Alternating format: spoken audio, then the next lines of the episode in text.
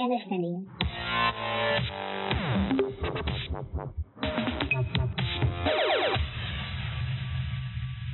hello fellas, welcome to Paper In bersama Arin di sini dan kita akan membahas tentang isu-isu faktual berdasarkan jurnal ilmiah dan pastinya bersama para narasumber yang berkompeten di bidangnya. Oke, okay, so gimana nih self karantinnya? Gak kerasa ya, udah lebih dari sebulan kita ngelakuin isolasi diri sebagai upaya dalam memutus mata rantai persebaran COVID-19. Apa aja nih yang udah dilakuin selama self karantin? Berkutat dengan pekerjaan atau tugas dari dosen dan guru, ngelakuin hal yang itu-itu aja, atau malah nemuin bakat terpendam yang selama ini gak keasah karena sibuk beraktivitas.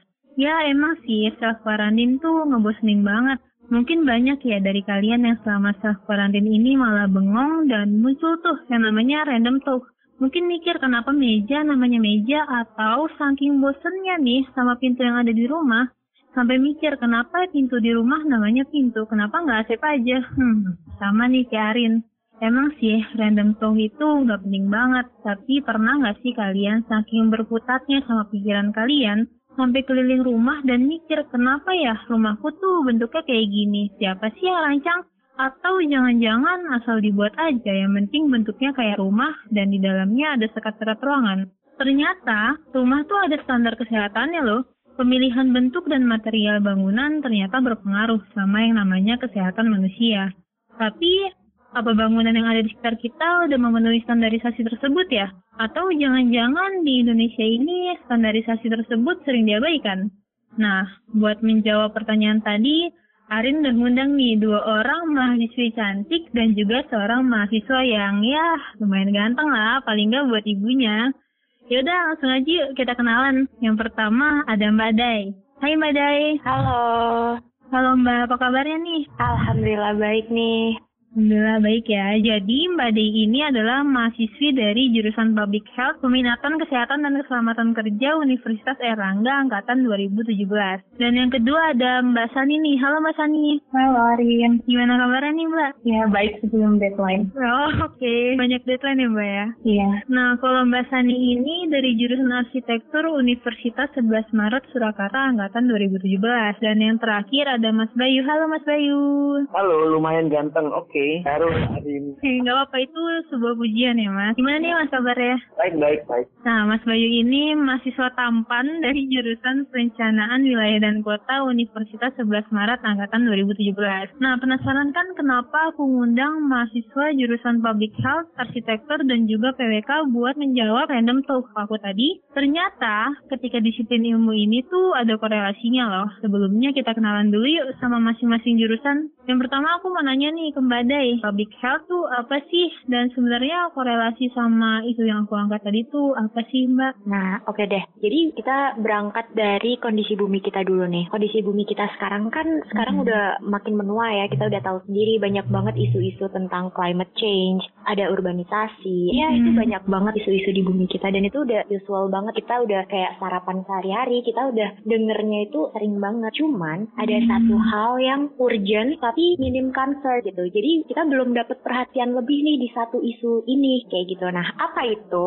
Jadi yang belum dapat concern lebih di isu ini tuh adalah isu tentang healthy building. Nah, di sini tuh public health jelas nggak bisa jalan sendiri dong di healthy building sini karena hmm. kita itu butuh banget nih partnership dari teman-teman PWK, dari teman-teman arsitektur, bahkan dari teman-teman sipil kayak itu. Kita bisa bersinergi bareng-bareng meningkatkan kualitas dan standar kesehatan dari buildings-buildings yang akan dibangun di Indonesia pun untuk buildings-buildings yang sudah dibangun di Indonesia kayak gitu. Nah, kalau aku mau ngasih data nih ya, ada mm-hmm. dari penelitian Royal Society of Public Health. Di situ cuman satu persen arsitektur dan BWK yang involved di public health agenda kayak gitu. Jadi cuma satu persen aja nih teman-teman teknik arsitektur dan PWK yang concern ke bidang perumahan yang sehat kayak gitu. Itu minim kan, banget ya. Minim banget gitu. Terus abis itu juga ada data juga ada sekitar dua setengah miliar pound sterling yang dihabiskan oleh pemerintah di rata-rata negara ya ini uh, buat mm-hmm. nanganin buildings-buildings yang masih jelek standarisasinya kayak gitu. Nah, kenapa sih kok public health concern banget nih sama buildings yang tidak sehat kayak gini karena ada penelitian juga nih dari penelitian sebuah jurnal nih dari mm -hmm. Faculty Health and Applied Science ini tuh kalau rumah-rumah bangunan-bangunan yang nggak sehat tuh bisa menyebabkan penularan penyakit infeksi, kemudian memicu adanya penyakit mental, kemudian penyakit kardiovaskular, penyakit respiratory kayak gitu. Jadi banyak banget impact-impact yang sebenarnya kita tuh belum concern, belum dinatis gitu sama teman-teman teknik maupun teman-teman public health kayak gitu. Selain itu, hmm. selain di buildingsnya itu sendiri, kita juga concern banget nih sama kesehatan lingkungannya. Nggak cuma kesehatan buildings aja tapi juga sanitasi lingkungan. Gimana sih kualitas air yang baik, penataan wilayah yang baik itu kayak gimana supaya sehat, kualitas udara yang baik, pencahayaan kayak gitu banyak banget deh. Pokoknya itu sih dari public health dan korelasi ke arsitektur dan PWK. Hmm, jadi sebenarnya dari public health itu punya keresahan sendiri ya Mbak? Nah, tentang itu benar banget. Konstan yang kurang itu. Iya, betul banget tuh. Waduh, kalau gitu bisa lanjut dijawab aja nih sama Mbak Sani dari arsitektur. Kira-kira dari arsitektur tuh gimana sih tentang yang udah diomongin sama Mbak Dini tadi? Oke, sebelum kita masuk ke itunya, aku mau cerita dikit karena sering banget dapat pertanyaan apa sih sebenarnya arsitek? Terus emang kita desain rumah gedung atau apa? Dan apa sebenarnya bedanya sama sipil dan PWK tentang bagaimana kami kuliah ya memang kurang lebih seperti itu. Kita merancang gedung rumah community center atau semacamnya. Bicara dari sudut pandang anak semester 6 ya apa ya arsitek itu melulu tentang bangunan media medium. Karena ketika kita merancang ruang untuk mencari impact, ya kita udah biasa menangani isu dari dan menimbang nilai sosial yang akan jadi dampak dari rancangan kami. Karena goals kita itu meningkatkan kualitas hidup. Jadi di sini goals saya udah menemukan kesamaan PWK dan mungkin uh, disiplin ilmu yang lainnya meningkatkan kualitas hidup. Ada banyak skenario tapi buat meningkatkan kualitas hidup. Nah kita pilih kontribusi di alur yang mana. Kadang saya juga bertanya sebenarnya apa arsitektur sebuah cara berpikir dan dan produknya adalah bentuk dan fungsi yang kalian sebut itu sebagai bangunan. Jadi dari arsitektur sendiri sebenarnya belum ada jawaban jelas. Cuman mungkin dalam isu ini peran arsitek itu merupakan tangan pertama ya. Karena kita berkomunikasi langsung dan tidak langsung dengan calon penghuni. Langsung itu kalau memang kita berkomunikasi langsung dengan klien dan tidak langsung itu lewat analisis kan. Rancangan kita itu mikro. Jadi langsung terkait dengan material-material, bentuk, fasad, namun pertimbangannya makro. Jadi soal kesehatan masyarakat masyarakat ini keresahan kami juga. Jadi kan saya menyebutkan soal peningkatan kualitas hidup itu adalah goals kita. Nah di arti sebenarnya ada banyak pendekatan desain ada pendekatan arsitektur hijau, arsitektur perilaku, arsitektur inklusif, dan lainnya. Saya rasa meskipun dibedakan fokusnya, tapi semuanya itu mengarah ke tujuan kenyamanan, kesehatan. Dan arti kenyamanan itu jelas ada keterkaitannya dengan isu kesehatan ini kan. Jadi ini sudah menjadi kunci. Justru isu kesehatan ini harus ada di dalam persoalan desain para perancang. Jadi setiap perancang dalam perancang harus memasukkan isu kesehatan ini dalam persoalan kita gitu. Kalau menurut Mbak Sani nih, apa sih yang menyebabkan konsen dari arsitektur itu minim tentang kesehatan kayak data yang dibilang sama Mbak Dei tadi? Kalau bicara di Indonesia, di bedah lagi ada permasalahan ekonomi nih, di mana nggak punya kemampuan untuk membayar jasa arsitek-arsitek ini mengembangkan ilmu pengetahuannya, melakukan riset, itu untuk mereka, tapi belum tentu sampai ke mereka. Itu juga masih jadi persoalan kami, peran lain yang berkontribusi mungkin dari pemerintah untuk membantu pembiayaannya dan kita dalam pengawasan desainnya aja. Berarti sebenarnya peran masyarakat juga penting ya Mbak dalam kesehatan bangunan ini. Iya betul. Hmm, kalau gitu mungkin bisa dijawab dari ranah PWK.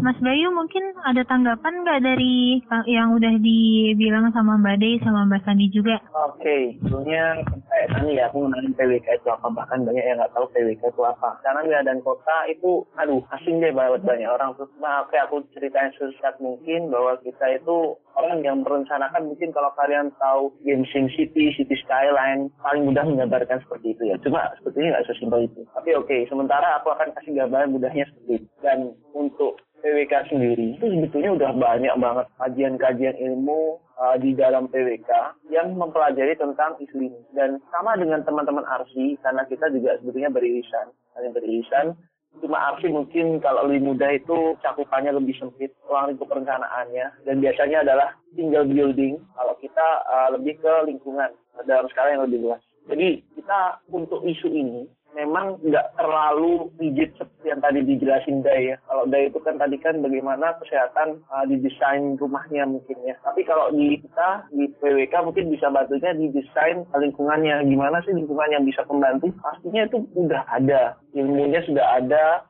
juga implementasinya pun sudah ada di dunia. Cuma kalau kita bicara Indonesia memang masih sangat minim. Bahkan kalau mau bicara menjaga lingkungan saja, kualitas lingkungan, kan relate-nya ke situ ya kalau kesehatan. Relate-nya ke menjaga kualitas lingkungan. Sekarang aja isu muncul isu penghapusan AMDAL, isu penghapusan IMB.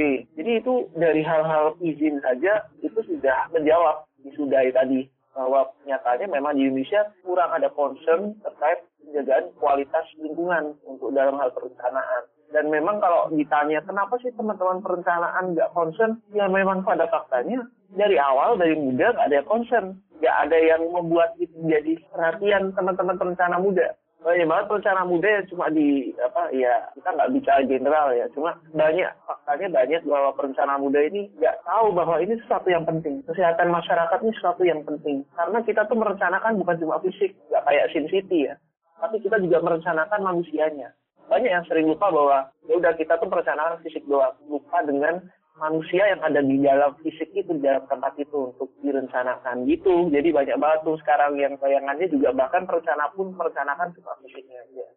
Dikeluarin. Oh, jadi sebenarnya seharusnya ketiga ilmu disiplin ini menurut Mas Bayu harusnya saling berkontribusi satu sama lain. Iya, betul. Kalau dari sisi public health dulu nih, balik ke Mbak Day lagi, kira-kira antar disiplin ilmu ini, atau mungkin dari public health dulu nih, kontribusinya apa sih supaya bisa saling support nih buat ngewujudin building yang ramah kesehatan dan ramah lingkungan? Nah, itu tuh, kalau dari public health sendiri nih, public health kan melulu soal gimana kita mencegah supaya masyarakat itu nggak sampai sakit gitu kan.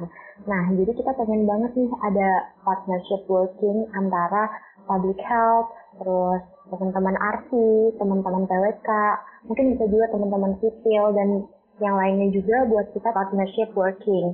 Nah, di partnership working ini, kalau dari public health, kita punya tiga pendekatan. Ada pendekatan primary prevention, secondary prevention, sama tertiary prevention. Nah, kalau dari primary prevention, itu tuh kita menyasarnya ke masyarakat yang masih sehat. Dia ada well population, jadi masyarakat-masyarakat yang masih sehat, kita cegah tuh gimana caranya supaya dia nggak sakit. Nah, dicegah supaya nggak sakit tuh gimana? Ya, yang pertama kita atur lingkungannya, lingkungannya supaya uh, pencahayaannya, kebisingannya, ventilasi atau segala macam dari buildings yang ditinggali oleh mereka itu bisa ramah kesehatan dan ramah lingkungan. Ramah kesehatan dalam artian mereka tinggal dengan nyaman dan sehat, ramah lingkungan, lingkungan yang mereka tinggali juga sehat, aman bagi bumi, aman bagi masyarakatnya sendiri. Kemudian yang kedua nih, ada secondary prevention.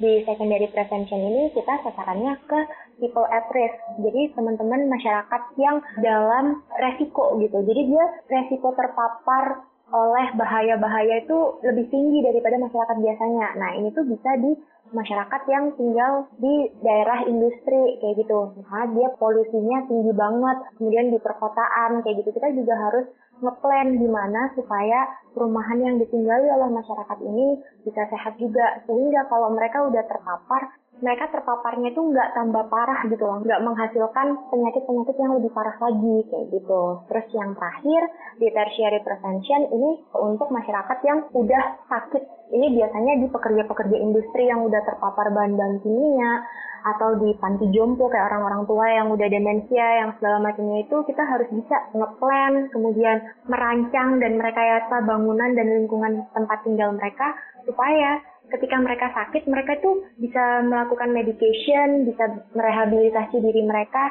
secara nyaman, secara sehat, kayak gitu. Itu yang pertama dari partnership working. Kalau dari RC sama PWK, bisa nggak kita partnership working kayak gini? Mungkin bisa ditanggapin dulu nih dari sisinya arsitektur dari Mbak Sani. Ya, untuk RC PWK-nya, aku pikir kita sama-sama pembangunan ya. Kita membangun dan dengan pertimbangan-pertimbangan. Yang jadi riset kita itu mempertimbangkan masyarakat yang perorangnya juga punya kepentingan yang berbeda-beda kan.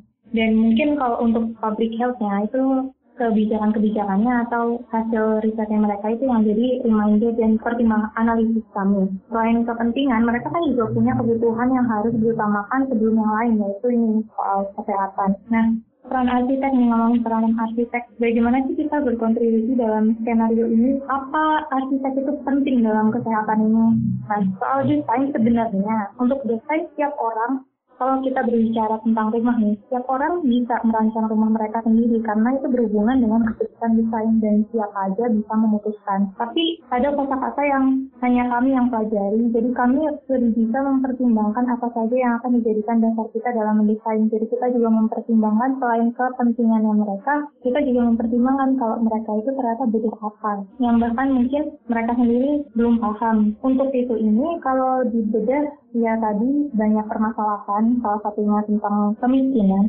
Nah, padahal menurut data juga memang banyak udah penyakit yang produknya itu dari rancangan rumah yang kurang baik gitu. Selain dari jendela, material, sumber airnya, recyclingnya, bahkan lantai yang masih belum disemen, itu juga termasuk masalahan. Bicara tentang sustain dan vertical housing ini juga harus dibahas karena kan masih banyak isu lain selain kesehatan, yaitu lahan yang sempit. Kan. Itu juga masuk ke persoalan ini lagi. Nah, selain itu juga di dalam paper ini kan ada efisiensi energi, penghematan biaya. Itu sebenarnya masuk dalam pendekatan kami, pendekatan arsitektur hijau yang sekali lagi memang goalsnya ke peningkatan kualitas hidup dan kenyamanan, kenyamanan penghuninya.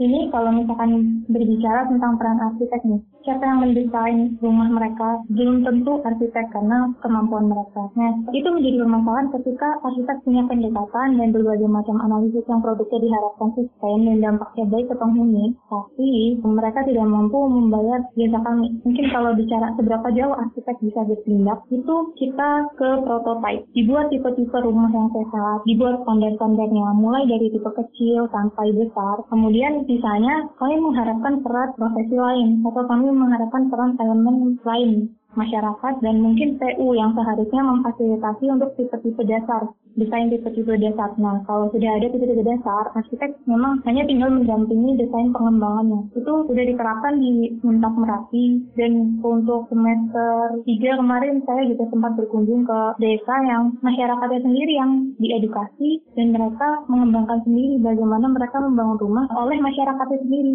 bukan lewat arsitek. Tapi sudah ada prototipenya dan kami juga mengharapkan desain kami itu bisa provokatif, bisa diikutin sama masyarakat dan kita juga harus paling penting ini kita meyakinkan bahwa desain yang kami sajikan itu tidak melulu mahal begitu. Jadi sebenarnya permasalahan utamanya di stigma masyarakatnya aja yang tersebar ya Mbak ya? Iya benar. Kalau dari sisi PWK nih Mas Bayu kira-kira gimana sih kontribusinya? Oke, sebetulnya dia ngomongin dari tadi gimana ada mungkin nggak sih kerjasama di antara kita itu mungkin banget karena memang PWK itu bekerja sama dengan semua orang deh bekerja sama dengan semua pihak bekerja sama dengan semua disiplin ilmu karena itu memang kerjaan kami. Nah, cuma permasalahannya adalah sama dengan yang dihadapi oleh teman-teman Arsi Tani yang jelaskan tadi. Itu yang pertama adalah perencanaan tuh seperti omong kosong ya. Jadi tidak diterapin. Jadi kita udah rencana demikian, mungkin ada perencanaan yang membicarakan terkait kesehatan masyarakat ini. Mungkin ada yang sudah diterapkan dan kebanyakan tapi tidak diterapkan. Jadi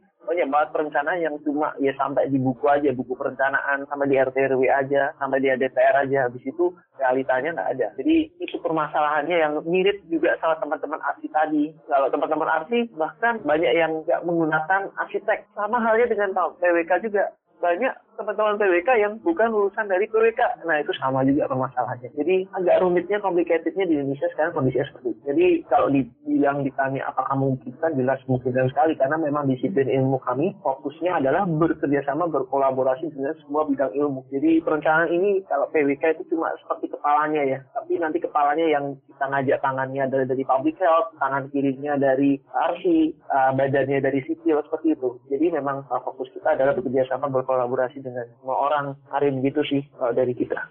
Dari Hmm, kalau pandangan Mas Bayu nih terhadap yang terjadi di masyarakat sekarang tuh gimana sih? Oke, kalau terjadi di masyarakat itu sebetulnya pukulan telak juga buat teman-teman PWK ya. Karena banyak banget PWK PWK ini yang masih berkutat sama masalah fisik ya kayak tadi aku bilang kurang memperhatikan masalah orang yang menggunakan fisik itu. Jadi masyarakatnya pendekatan berbasis komunitas, berbasis masyarakat itu memang harus penting sebetulnya untuk dilakukan oleh semua perencana termasuk arsitek dan juga PWK. Seperti tadi contoh yang diambil si Ani di Merapi itu juga mereka melakukan pendekatan berbasis komunitas. Makanya mereka diterima. Jadi memang pendekatan berbasis komunitas ini mungkin bisa jadi jawaban juga selain dari caranya dari Inta tadi. Kalau dari PWK itu memang harus orientasinya ya masyarakat. Orientasinya yang menggunakan. Yang menggunakan tuh mau nggak gitu. Kita merencanain muluk-muluk yang pakai nggak mau kan susah juga. Jadi memang itu harus diperhatikan. Dan yang paling penting adalah harus sesuai dengan standar yang tadi kita bicarain ada standar kesehatan turin tantangannya di masyarakat. Kalau dari sisi arsitektur sendiri nih, gimana sih pandangannya terhadap yang terjadi di masyarakat? Dari sisi arsitek,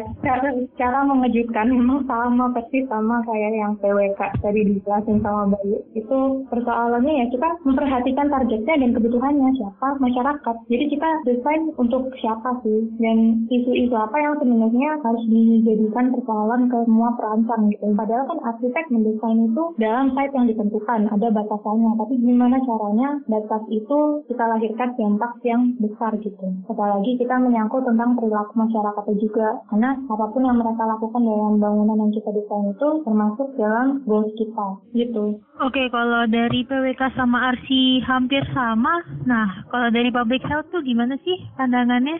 Nah, oke deh. Kalau dari RC sama PWK yang pengennya dari masyarakat gitu ya tadi. Nah, public health itu kita lebih ke pendekatan top down dan bottom up ya. Jadi dua-duanya kita harus masukin nih di dua-duanya itu. Jadi promosi kesehatan di sini penting banget dibarengi dengan adanya perencanaan dan desain arsitektur yang baik pula kayak gitu. Nah, promosi kesehatan ini dilakukan yang seperti yang aku bilang tadi top down dan bottom up di mana kita tuh mempromosikan kesehatan ke pemerintah di mana pemerintah kalau misalnya nanti mereka merencanakan suatu wilayah merencanakan akan membangun suatu building, kita melakukan promosi-promosi kesehatan yang itu kita nggak bisa ngelakuin sendiri. Pasti kita harus bareng-bareng nih sama teman-teman arti dan PWK. Nah, untuk yang bottom up-nya, kita juga promosi kesehatan ke masyarakat yang ada di lingkungan yang akan diperbaiki itu, yang akan dibangun maupun diperbaiki. Kita juga harus kasih tahu nih kalau standar-standar kesehatan yang baik itu kayak begini. Desain-desain perumahan yang baik berdasarkan size-nya, berdasarkan luas wilayahnya, itu yang baik seperti ini. Dan bagaimana kita mempromosikan cara-cara untuk menjaga desain-desain yang udah baik tersebut, kayak gitu. Nah, selain itu kita juga pengen banget nih dari teman-teman ASI maupun PWK saling training. Training gimana sih kita membuat buildings-buildings yang sehat, dari public health, dari PWK, dari ARTI, itu saling mengadakan training. Training itu bisa dilakuin ke PWK-PWK muda, ARTI muda, kayak gitu. Terus abis itu ke masyarakat-masyarakat juga, supaya masyarakat itu bisa teredukasi. Dan langkah terakhirnya adalah kita juga bisa melakukan evidence base. Nah, evidence base ini, kalau misalnya teman-teman tahu ada kampung sehat, kayak gitu, kampung warna-warni. Nah, masyarakat itu bakalan melihat hal yang udah terbukti dulu gitu. Ketika ada contohnya, mereka bakalan, oh iya, ini ada contohnya dan bagus tuh ternyata desainnya udah bagus, sehat. Nah, kayak gitu. Kita juga harus bisa bikin nih yang namanya evidence base di antara masyarakat dan evidence base ini juga bisa meyakinkan pemerintah kayak gitu. Oh ternyata buat mewujudin satu lingkungan, terutama buildings yang ramah kesehatan dan ramah lingkungan tuh dibutuhin integrasi dari masing-masing disiplin ilmu dan juga pastinya integrasi dari masyarakat nih. Nah kita nggak bisa jalan sendirian, kita butuh partisipatif nih dari masyarakat. Gak bisa kita cuman jalan antar disiplin ilmu yang biasanya juga birokrasi nggak bisa. Mungkin ya, mungkin nggak bisa saling terintegrasi satu sama lain. Mungkin banyak terjadi miskomunikasi Nah, semoga aja ke depannya dari apa yang udah disampaikan sama Mas sama Mbak yang tadi, itu kita bisa lebih baik lagi nih, bisa mewujudkan buildings dan pastinya lingkungan yang ramah kesehatan dan ramah lingkungan dan juga mewujudkan well population yang ada di khususnya Indonesia ini. Nah, bermanfaat banget kan ilmu yang udah dikasih tadi. Makasih ya Mas Bayu, Mbak Sani, dan juga Mbak De atas ilmunya. Semoga bisa bermanfaat dan juga bisa membuka pandangan dan wawasan teman-teman dalam berkehidupan. Oh iya, podcast podcast ini based on artikel yang teman-teman bisa akses di website kita, paperin.online, dan ada di section public health. Udah dulu ya, jangan lupa follow Instagram kita at paperin. Sampai ketemu di podcast paperin selanjutnya. Dadah!